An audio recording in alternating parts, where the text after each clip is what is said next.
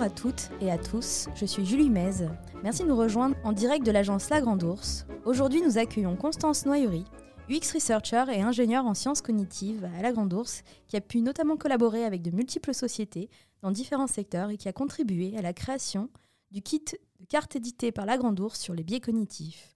Le sujet de cet épisode est « Les biais cognitifs, impact sur nos activités en tant que designer ». Nous allons aborder ensemble aujourd'hui plusieurs approches, à savoir comment ne pas laisser trop de place aux biais cognitifs sur les phases de recherche utilisateur, d'analyse, de conception et d'évaluation, mais également en UX writing. Bonjour Constance. Bonjour tout le monde. Bonjour Julie. Comment vas-tu ? Écoute, je vais très bien. Je suis très contente d'échanger avec toi aujourd'hui dans ce podcast. Pourrais-tu commencer par te présenter rapidement ? Oui, bien sûr. Alors moi, je suis ingénieure en cognitique de formation. Donc la cognitique, rapidement, c'est une discipline scientifique qui est interdisciplinaire et qui va étudier l'intégration des humains dans les systèmes et les technologies.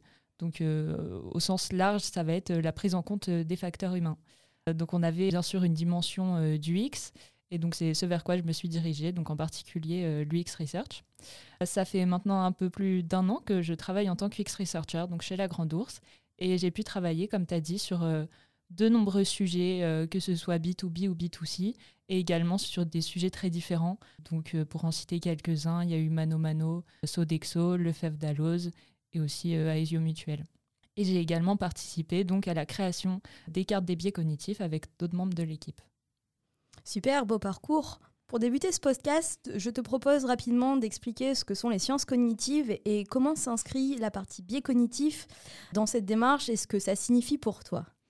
Alors ouais, rapidement, les sciences cognitives, donc c'est un domaine vraiment interdisciplinaire qui va étudier le cerveau et la pensée. Ça va s'appliquer aussi bien aux êtres vivants, donc les humains, mais aussi les animaux, et aussi au système artificiel. Donc les sciences cognitives, ça va couvrir plusieurs disciplines. Pour en citer quelques-unes, on va avoir les neurosciences, on va aussi avoir du coup l'intelligence artificielle et la psychologie cognitive. Cette partie de psychologie cognitive, justement, c'est là-dedans que vont s'inscrire les biais cognitifs. La psychologie cognitive, ça va étudier les mécanismes d'acquisition, de traitement, d'exploitation de l'information. Et ça va impliquer des structures du cerveau qu'on connaît bien, qu'on utilise au quotidien, donc la mémoire, la perception, le raisonnement, le langage, etc. Donc voilà, on a cette partie sciences cognitives, dedans on a la psychologie cognitive, et ensuite les biais cognitifs, ça va être justement des erreurs de raisonnement qui vont créer en fait un décalage entre ce qu'on va considérer comme étant la réalité et entre notre perception ou notre traitement des informations. Donc les biais cognitifs, ils vont avoir plusieurs caractéristiques. Déjà, tout le monde en a.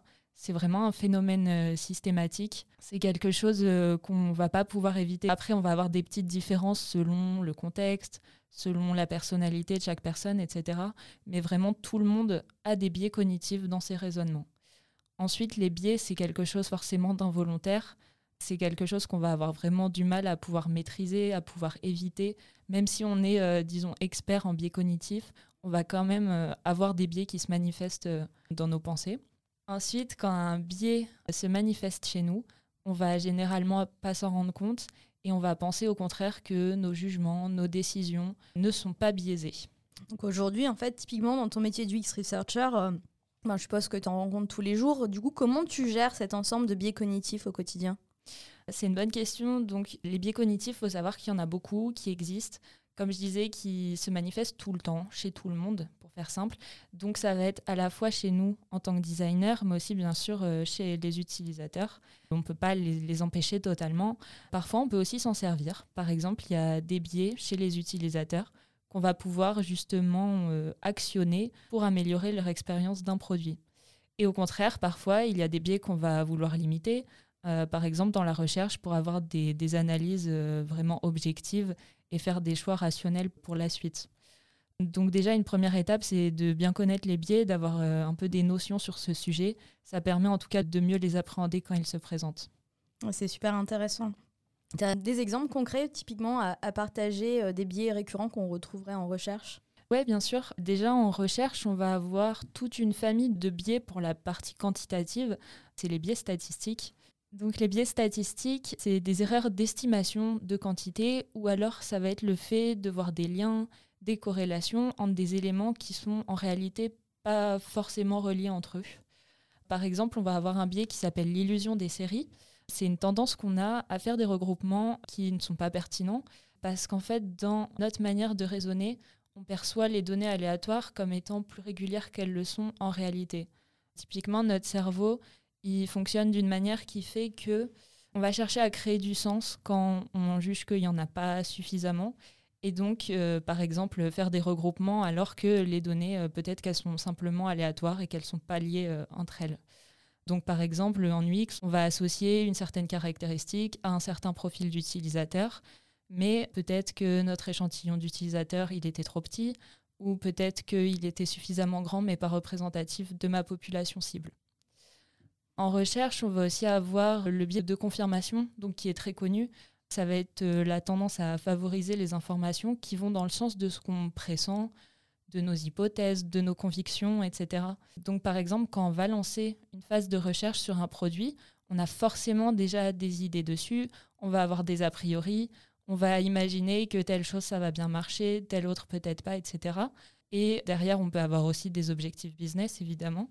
Et donc, inconsciemment, ça va nous conduire à orienter nos travaux et on va plus facilement prioriser, en tout cas, les données qui vont dans notre sens plutôt que ce qui va contredire nos hypothèses. Et ensuite, au niveau des utilisateurs, on a aussi plein de biais. Par exemple, on va avoir le biais de désirabilité sociale qui va être lié à la présence du groupe et qui fait qu'on a tendance à aller dans le sens du groupe justement pour répondre à des standards sociaux. Donc c'est quelque chose dont on a tous fait l'expérience, je pense. Typiquement, dans un focus group, on peut avoir une perte d'information et manquer des points importants parce que justement, certaines personnes vont se rallier à la majorité au lieu d'exprimer des choses propres à elles. Par exemple, si une personne a des difficultés que les autres n'ont pas, elle peut ne pas oser les mentionner.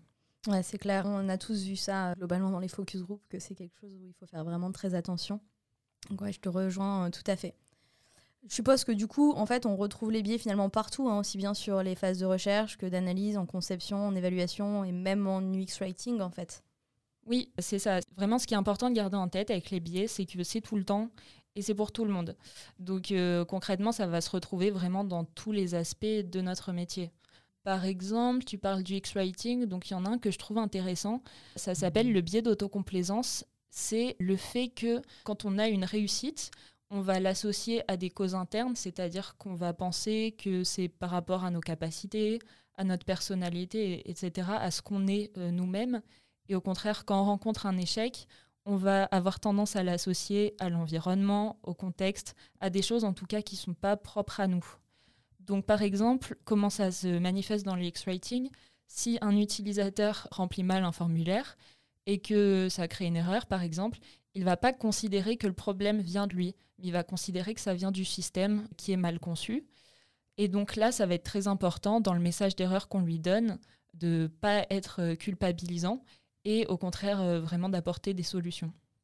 Ensuite, par exemple, en analyse, quand on fait du mapping, on peut avoir des biais qui vont conduire en fait à caricaturer les informations qu'on a. Donc, par exemple, le biais d'attribution de traits, c'est le fait de considérer que les personnes sont très prévisibles et beaucoup plus que nous. Donc, par exemple, au niveau des humeurs, des comportements, de la personnalité, etc., ça va conduire en fait à avoir une vision un peu caricaturale des autres. Et donc, typiquement, si on fait une expérience map avec des personas, on peut aller vers des choses un peu trop généralistes, un peu trop caricaturales. Et c'est justement pas ce qu'on souhaite en fait quand on fait de la recherche, d'où l'intérêt de vraiment se baser notamment sur des données et sur toute la recherche en amont des étapes d'analyse. Ensuite, on peut avoir aussi des biais en évaluation. Donc par exemple, dans la manière dont on perçoit les retours des utilisateurs, on a par exemple l'erreur fondamentale d'attribution. Donc c'est quand on analyse le comportement des autres, on va surestimer les causes internes. Donc à l'inverse de ce que je disais tout à l'heure, les comportements des autres, on va les attribuer à leurs capacités, à leurs intentions, à leur personnalité, vraiment des choses qui leur sont propres. Et au contraire, on va sous-estimer les causes externes. Donc l'environnement, le contexte, les conditions, en fait tout ce qu'il y a autour de l'utilisateur. Et donc, par exemple, en test, si un utilisateur a du mal à faire une tâche, on va plutôt avoir tendance à penser que ça vient de son manque d'aisance, alors que peut-être il est stressé par le test, ou peut-être qu'on a des problèmes d'utilisabilité à résoudre. Et donc voilà, ça c'est quelques biais qu'on va vraiment chercher à limiter pour en tout cas avoir des données utilisables et fiables. Et au contraire, en conception, on va plutôt généralement chercher à utiliser les biais des utilisateurs pour améliorer leur expérience et notamment en diminuant leur charge cognitive. Donc par exemple, on a un biais qui s'appelle l'effet de supériorité de l'image qui nous dit qu'on mémorise mieux les informations qui sont transmises par des images que par des mots. Donc typiquement, si on a des informations importantes pour la suite à transmettre à l'utilisateur, ça peut être intéressant de privilégier des infographies, de la data visualisation et voilà, pas seulement du texte. Donc là, c'est voilà, je vous ai donné quelques exemples, mais il faut vraiment savoir qu'il y en a beaucoup plus et vraiment à toutes les étapes, en tout cas, du projet. Ah, c'est super intéressant. Et du coup, ça signifie que finalement, on est tous concernés, mais est-ce qu'on est tous concernés de la même manière par tous ces biais ou est-ce qu'en fonction des individus, on peut être sujet à certains biais plus que d'autres ? Alors bien sûr, ça va aussi dépendre de chaque personne. Selon, comme je disais un peu au début, selon notre personnalité, selon aussi le contexte, on ne va pas toujours réagir de la même manière aux mêmes choses. Et la personnalité va faire aussi que y a des choses qu'on va avoir tendance à faire et d'autres, au contraire, on va plutôt aller dans l'autre sens. Les biais, quand on dit que c'est partout et chez tout le monde, c'est pas chez tout le monde de la même manière, c'est pas non plus avec la même intensité.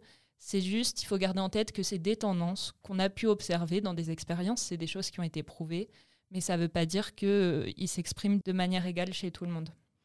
Ouais, c'est super intéressant, c'est vraiment un sujet passionnant, je trouve. Du coup, comment on peut faire pour le gérer au quotidien dans notre métier ? Qu'est-ce qu'il faut faire quand un élément est biaisé, par exemple ? Alors ça, c'est une bonne question. Pour la catégorie déjà des biais qu'on va vouloir limiter, donc soit chez nous en tant que designer ou dans notre équipe projet ou alors chez les utilisateurs, le mieux, c'est vraiment la prévention. On va plutôt chercher à éviter le biais avant qu'il se manifeste ou à limiter sa manifestation et pas à rattraper le coup derrière parce que ça va être beaucoup plus compliqué. Moi, je pense qu'il y a pas de solution universelle, ça va vraiment dépendre de chaque biais et on ne peut pas utiliser en tout cas une solution qui nous permet de limiter tous les biais. Donc pour avoir un petit exemple un peu concret, pendant les tests utilisateurs, on peut avoir un biais qui s'appelle le biais de courtoisie et en fait qui va se manifester chez le participant qui fait qu'il va nous faire des retours plus gentils, on va dire, que ce qu'il pense vraiment pour ne pas nous vexer. Pour le limiter, là ça va être assez simple. Par exemple, moi, avant de démarrer un test, je précise toujours que le produit, c'est pas moi qui l'ai conçu, que je suis vraiment juste là pour le tester, que je vais pas du tout me vexer s'il fait des retours négatifs et qu'au contraire, tous les retours qu'il va nous faire nous intéressent, positifs comme négatifs, et même surtout le négatif pour corriger les problèmes qu'on a. Donc l'idée, ça va être vraiment de mettre à l'aise l'utilisateur pour qu'il ait plus tendance à nous faire tous ces retours sans filtre, on va dire. Après, là, typiquement, par rapport à ce que tu disais avant, il y a quand même des utilisateurs qui vont nous répondre « oui, bien sûr, c'est très bien » à chaque fois. Mais en tout cas, de le mettre en confiance avant de commencer, ça peut limiter ce biais. Donc là, voilà, c'est une technique qui s'applique à un biais en particulier. Mais bien sûr, après, ça va dépendre des autres biais. Chaque biais va pouvoir être contré un peu de manière différente. Après, dans le cas où je me rends compte après coup qu'un biais s'est manifesté, ça va être un peu compliqué de rattraper ça. Par exemple, imaginons, pour faire une petite analogie, si on me demande d'aller effectuer des mesures quelque part avec un outil qui mesure avec un laser, donc je vais me rendre sur place, je vais faire mes petites mesures, je vais les noter, etc. Et ensuite, une fois que je suis rentrée, on me dit que mon outil, il a des bugs, parfois il fait des distances plus grandes, parfois plus courtes, mais je ne sais pas à quel moment il bug, je ne sais pas s'il agrandit les distances, s'il les raccourcit, etc. Et donc moi, je me retrouve avec mes données qui sont biaisées et je ne peux pas les corriger à moins soit de faire appel, on va dire, à ma perception et essayer de dire « Ah oui, mais ça, je pense que ça faisait 3 mètres, mais bon, c'est pas très fiable. » Ou alors, je peux retourner sur place et refaire mes mesures. Mais ça va être coûteux, ça va faire perdre du temps, etc. Donc quand une donnée est biaisée, ça va être difficile de corriger ce biais sans faire de l'interprétation. Et c'est justement pas ce qu'on veut faire en UX Research. On veut se baser sur des données tangibles et fiables et pas faire appel à ce que nous, on croit ou ce qu'on sait. Et évidemment, on peut toujours, si vraiment il y a besoin, refaire de la recherche, refaire des ateliers, mais derrière, on sait très bien que c'est coûteux en temps, ça coûte de l'argent aussi, et finalement, on peut rarement se le permettre dans un projet. Donc, la meilleure solution, c'est vraiment la prévention. Du coup, en fait, si je comprends bien, la technicité finalement de l'UX Researcher ou de toutes ces personnes qui interviennent dans les phases de recherche ou d'analyse notamment, se fait sur la connaissance notamment de ces biais pour pouvoir les éviter, les atténuer. Là où, par exemple, en test utilisateur, si on n'est pas formé à ça, on peut visiblement transformer ce test utilisateur en chose qui est complètement inexploitable parce que la manière dont on interagit avec l'utilisateur est complètement biaisée en fait. C'est ça. Pour les tests utilisateurs... C'est un bon exemple et on se rend bien compte que quand on a des tests où la personne dit « oui, c'est très simple, oui, je comprends tout », derrière, nous, ça ne nous apporte pas d'informations. Donc au final, effectivement, c'est du fait d'avoir laissé ce biais en fait, se manifester, on se retrouve avec une heure de perdu pour le test et derrière un utilisateur dont on ne peut pas exploiter les retours. Ouais, je comprends, d'où l'intérêt finalement de toute cette connaissance. Mais du coup, ça me fait penser à une question, parce qu'en fait, on a vu le travail sur la partie biais cognitifs lancé par La Grande Ourse, sur lequel tu as largement contribué, mais il y a énormément de biais au final. Enfin, je me souviens, dans les phases de recherche et de classification, qu'il y en avait énormément. Il y en a combien finalement, et comment elles ont été classifiées dans cet outil ? Alors oui, comme tu dis, les biais cognitifs, il y en a beaucoup.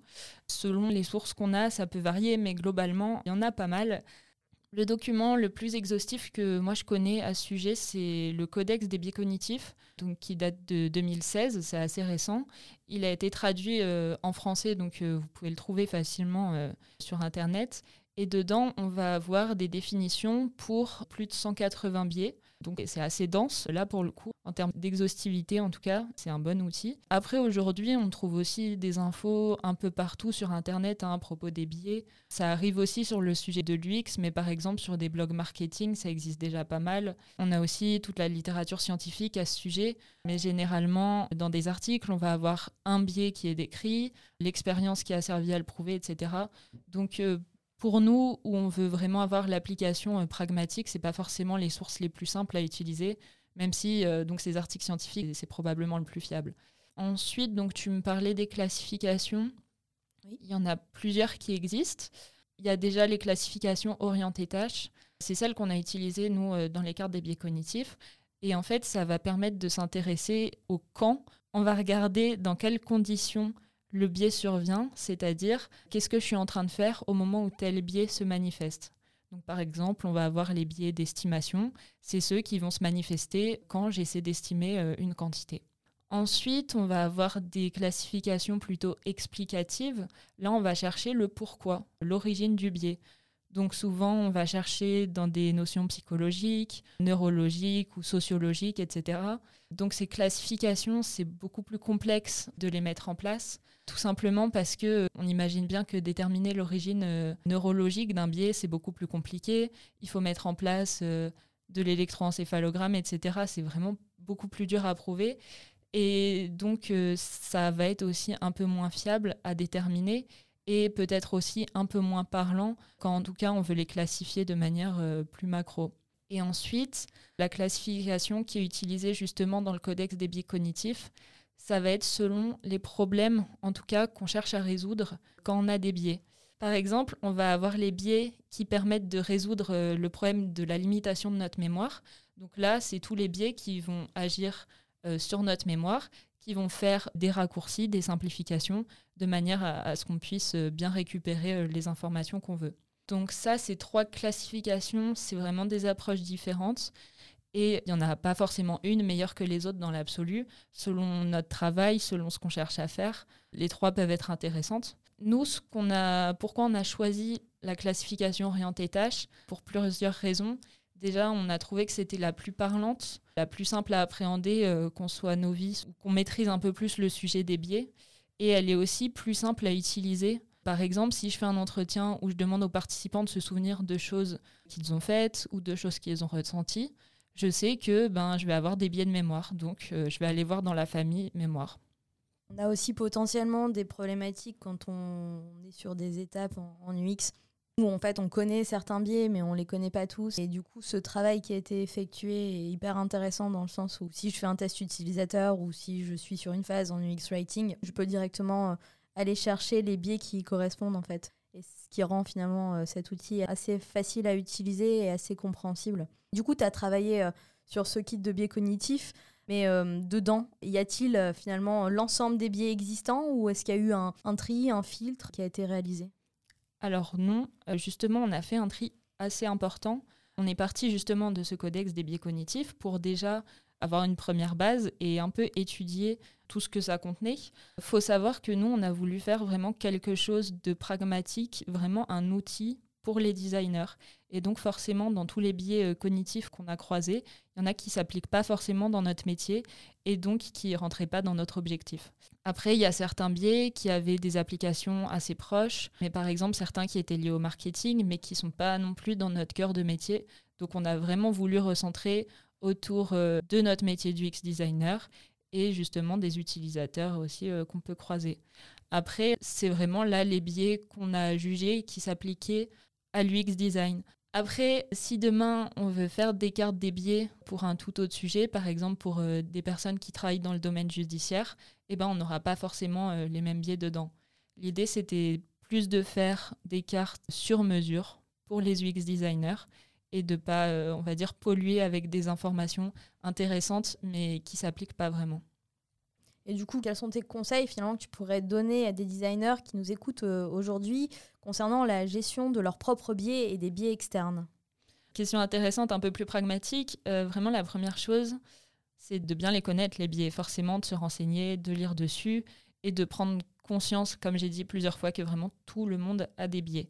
C'est intéressant, il y a un biais justement qui est un peu un méta-biais, c'est le fait de croire que nous, on a moins de biais que les autres. Donc c'est intéressant de bien garder en tête que même si on connaît le sujet, on n'est vraiment pas immunisé contre la manifestation des biais. Donc déjà, de bien connaître tout ça, d'avoir un peu une vision d'ensemble, c'est vraiment une première étape nécessaire.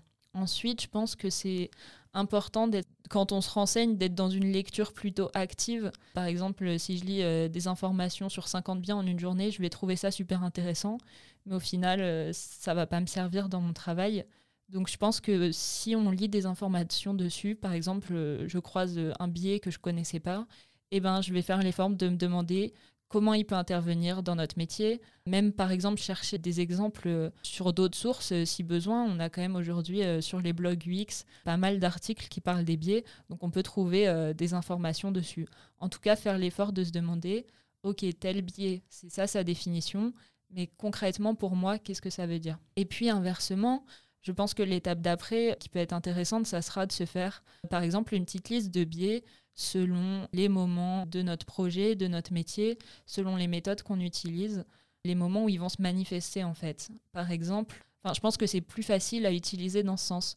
Comme ça, par exemple, la prochaine fois que je fais des tests utilisateurs, j'ai déjà une liste de biais, à la fois chez moi et chez le participant qui vont s'exprimer. Et donc, si j'ai cette petite liste pour les tests utilisateurs, je peux l'utiliser beaucoup plus simplement. Après, peut-être un dernier conseil, c'est un peu un conseil global, mais de vraiment être critique vis-à-vis de notre expérience. On a déjà tous rencontré des biais qu'on n'a pas su limiter, qu'on a parfois carrément encouragés, mais c'est pas grave et c'est normal si on les connaît pas.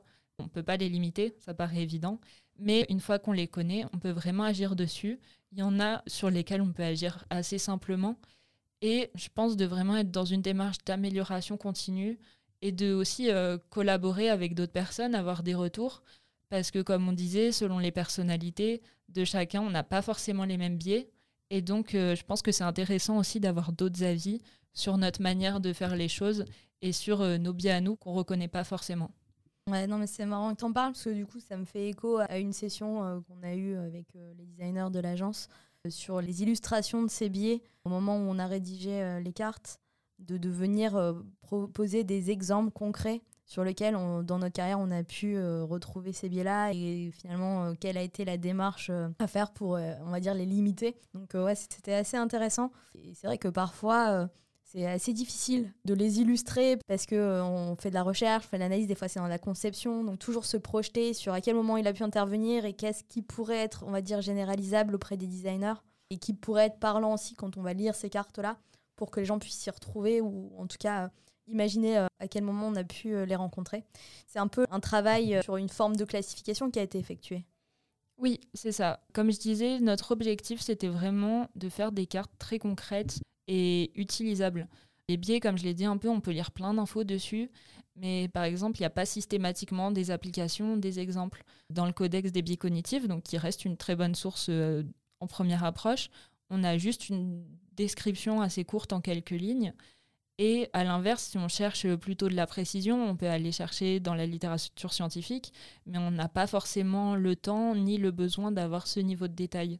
Donc nous, notamment, on a fait le choix de mettre un exemple pour chaque biais, pour qu'on voit concrètement comment il peut se manifester dans notre métier. Donc vraiment, encore une fois, cette approche pragmatique des biais cognitifs. Et on a aussi ajouté des petits tags, donc par rapport à ce que je disais juste avant, qui indiquent justement dans quelle phase du projet, dans quelle méthode on va retrouver ces biais. L'idée, c'est vraiment que ce soit facile et rapide à utiliser dans un projet, facile aussi à partager avec d'autres personnes, avec les autres membres de l'équipe, et qu'on puisse se dire « Ok, je fais un focus group », et directement voir les biais qu'on va pouvoir rencontrer pendant le focus group. Ensuite, le format carte, c'est intéressant parce que ça oblige à condenser le contenu.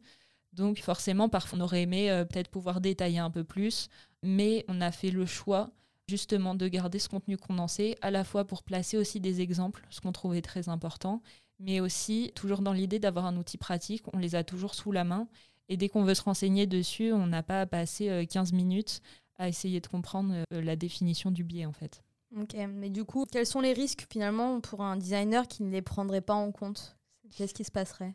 Donc pour les designers, le risque, c'est bien sûr d'avoir des données biaisées et de se baser sur des choses qui ne seront pas assez fiables et qui vont avoir des conséquences sur tout ce qu'on va concevoir par la suite.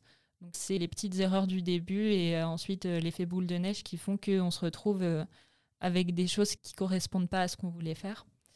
Ensuite, pour les utilisateurs, c'est très important aussi parce que les biais, finalement, c'est une composante essentielle des utilisateurs. L'UX, on va vouloir s'intéresser au contexte, aux émotions, à la psychologie des utilisateurs, etc. Donc au même titre qu'on va s'intéresser à tout ça, on ne peut pas faire l'impasse sur les biais parce qu'on peut vraiment être sûr que tous les utilisateurs en auront. Et un peu dans le même sens, finalement, on ne peut pas considérer que nos utilisateurs vont toujours utiliser parfaitement notre produit comme on l'a prévu, etc. Ou on ne va pas non plus pouvoir considérer qu'ils ne feront pas d'erreur. Et ben, on ne peut pas non plus considérer que tous leurs choix, tous leurs pensées, etc. seront rationnels au moment de l'utilisation. Donc c'est vraiment important de prendre ça en compte. Finalement, les biais cognitifs d'un utilisateur, ça va faire partie de son expérience. Quand on parle finalement de biais cognitifs, on parle souvent aussi d'inclusivité. On a pas mal entendu parler de ça. Toi, qu'est-ce que tu en penses ? Alors, quand tu parles d'inclusivité par rapport aux biais, ça me fait tout de suite penser aux biais d'attribution causale. Donc, ça va être le fait de chercher l'origine, la cause d'un événement ou d'un comportement. C'est lié notamment à la sociologie parce qu'on va regarder nos propres comportements et on va juger notre manière de faire par rapport aux autres. Donc les autres qui peuvent être soit des individus ou alors des groupes. Donc par rapport aux biais de groupe, typiquement on pense aux stéréotypes, aux préjugés, etc. qu'on peut avoir vis-à-vis de certains groupes de personnes. Et pour les individus, il y a un exemple qu'on connaît tous. Quand on passait des examens, nous si on a une bonne note, on va se dire que c'est parce qu'on a bien travaillé, etc.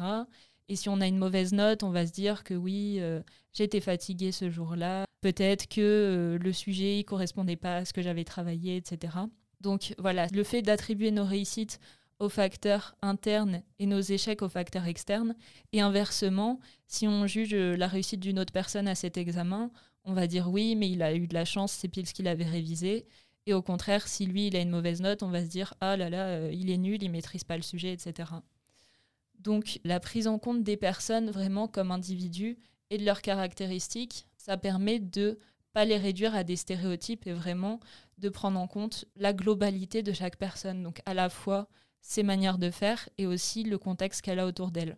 En fait, quand on ne prend pas ça en compte, on va exclure tout ce qu'on ne connaît pas de nos raisonnements, ce qui fait qu'on ne va pas être dans l'inclusivité. Du coup, en fait, c'est super clair, c'est super intéressant. Mais finalement, dans les biais, il y a aussi potentiellement des dérives. Je vois par exemple les biais qu'on pourrait avoir en tant que concepteur qui ont un impact. Qu'est-ce que tu pourrais nous dire là-dessus ? Alors bien sûr, en tant que concepteur, on a un impact sur ce qu'on conçoit, ça paraît évident. Et par rapport à ces biais liés à l'inclusivité, on va plus facilement avoir tendance à designer pour des gens proches de nous. Donc les gens qui ont des cultures proches des nôtres, qui ont la même aussi catégorie socio-professionnelle, le même niveau d'éducation, de connaissances sur certains sujets, mais aussi par rapport au handicap, par exemple. Si moi, j'ai pas de handicap moteur, bah, ça va être beaucoup plus dur de me mettre dans la place d'une personne qui, par exemple, peut pas se servir d'une de ses mains. Donc c'est vraiment lié à la manière dont on juge les autres, mais aussi le fait qu'on va sous-estimer le besoin d'aller chercher en fait d'autres points de vue. Ça, c'est lié à un biais qui s'appelle l'effet de faux consensus. C'est la tendance qu'on a à surestimer qu'en fait toutes les personnes ont les mêmes opinions, les mêmes goûts que nous, les mêmes manières de faire, de concevoir les choses, etc. De en tout cas considérer que notre façon de faire, notre façon d'être est très répandue. Et donc, si on pense que tout le monde pense déjà comme nous, on ne va pas se dire que c'est utile d'aller chercher d'autres points de vue, alors que bien sûr, c'est très utile. Et après, ça peut avoir des conséquences importantes. Je pense par exemple à ce livre de Aurélie Jean qui s'appelle « Les algorithmes font-ils la loi ?» et où elle dit justement qu'on va introduire des biais dans tout ce qu'on conçoit. Donc, elle s'intéresse notamment au machine learning, à l'intelligence artificielle et justement voilà, à ces biais qu'on introduit dans nos algorithmes. Je peux prendre un exemple que vous avez peut-être déjà rencontré. Donc, quand on utilise Google Meet, on nous propose d'intégrer des fonds derrière nous et ça se base sur la reconnaissance faciale. Et en fait, ce qu'on a pu constater, c'est que l'intégration de ces fonds, elle marche beaucoup mieux avec les personnes blanches qu'avec les personnes racisées. Et ça, c'est un biais super important. Ça veut dire que Google, quand ils ont fait leurs tests, quand ils ont entraîné leur algorithme sur la reconnaissance faciale, ils n'ont pas intégré cette diversité dans ce qu'ils ont donné à leur algorithme. Donc ça montre bien, je pense, la force de ce biais, parce que Google, c'est pas n'importe qui, ils ont les connaissances, ils ont les moyens en tout cas pour être inclusifs, et là on est face à un biais finalement énorme et qui est assez important pour les personnes concernées. Je pense que typiquement ce genre de choses, c'est vraiment une micro-agression, c'est un exemple parmi beaucoup d'autres de ce qui peut participer au climat notamment de discrimination, d'exclusion des personnes racisées. Et donc, évidemment, le fait d'introduire ces choses discriminantes, c'est vraiment contraire à l'inclusivité, évidemment. Et on se rend bien compte que donc, là, c'est déjà une forme de discrimination importante. Mais si, en plus, on introduit des biais de ce type dans des algorithmes beaucoup plus importants, donc pour prendre des décisions de justice, par exemple, ou pour des notions de sécurité routière, notamment avec les voitures autonomes, eh ben, on va se retrouver face à des conséquences beaucoup plus graves qui viennent en fait d'un manque d'inclusivité au début de notre projet. Ouais, on a entendu pas mal parler de ces sujets où en fait les conséquences peuvent être dramatiques en effet. Oui, évidemment. Donc si on ne reconnaît pas en tout cas les personnes dans toute la diversité qu'elles peuvent avoir, eh ben, on va se retrouver avec des grosses conséquences derrière. Très intéressant et en effet c'est hyper important de prendre en considération parce qu'on ne fait pas finalement en tant que designer qu'on travaille sur des sujets de vente ou autre mais aussi sur des choses qui peuvent avoir des conséquences humaines aussi. Le travail qu'on mène peut avoir parfois des conséquences dramatiques si on ne prend pas en considération toute l'envergure du projet et de ses biais. Super intéressant Constance, vraiment ravie d'échanger avec toi aujourd'hui. Avant de nous quitter, on demande aux personnes invitées sur ce podcast de nous dire comment leurs proches peuvent définir l'UX avec leurs propres mots. Toi, Constance, as-tu pu demander à ta maman ce qu'elle en pense ? Oui, alors je lui ai demandé ce que c'était l'UX pour elle. Elle m'a dit que déjà c'était l'expérience utilisateur, l'interface entre la machine et moi, je la cite. Et donc, elle a précisé, je dirais, ton ressenti face à une page sur ton écran, si elle faut être intuitif ou se laisser guider, ou si ça n'accroche pas, et ben, tu changes de site. Bah dis donc, ta mère a dû faire pas mal de recherches en fait. Elle a creusé le sujet, je pense. Merci Constance d'avoir accepté notre invitation et d'avoir partagé ton retour d'expérience du coup, sur les biais cognitifs. D'ailleurs, sachez que Constance a pu mettre en place avec l'équipe donc, le kit de cartes qui illustre les différents biais cognitifs que nous retrouvons tous en tant que designers dans notre quotidien. Vous le retrouverez directement à l'achat sur notre site internet. Encore merci Constance. Merci à toi pour m'avoir reçu, c'est très sympa et j'espère que ça pourra aider certains designers à traiter en tout cas ces biais cognitifs. Merci d'avoir écouté cet épisode du podcast D'un poil UX de La Grande Ourse. N'hésitez pas à vous abonner, réagir et partager le lien de l'épisode sur vos réseaux. Vous pouvez également retrouver de nombreux articles traitant des biais cognitifs sur notre site lagrandeourse.design, section blog et bien évidemment l'écart des biais cognitifs sur notre boutique en ligne. Merci et à très vite pour un nouvel épisode d'Un Point d'UX.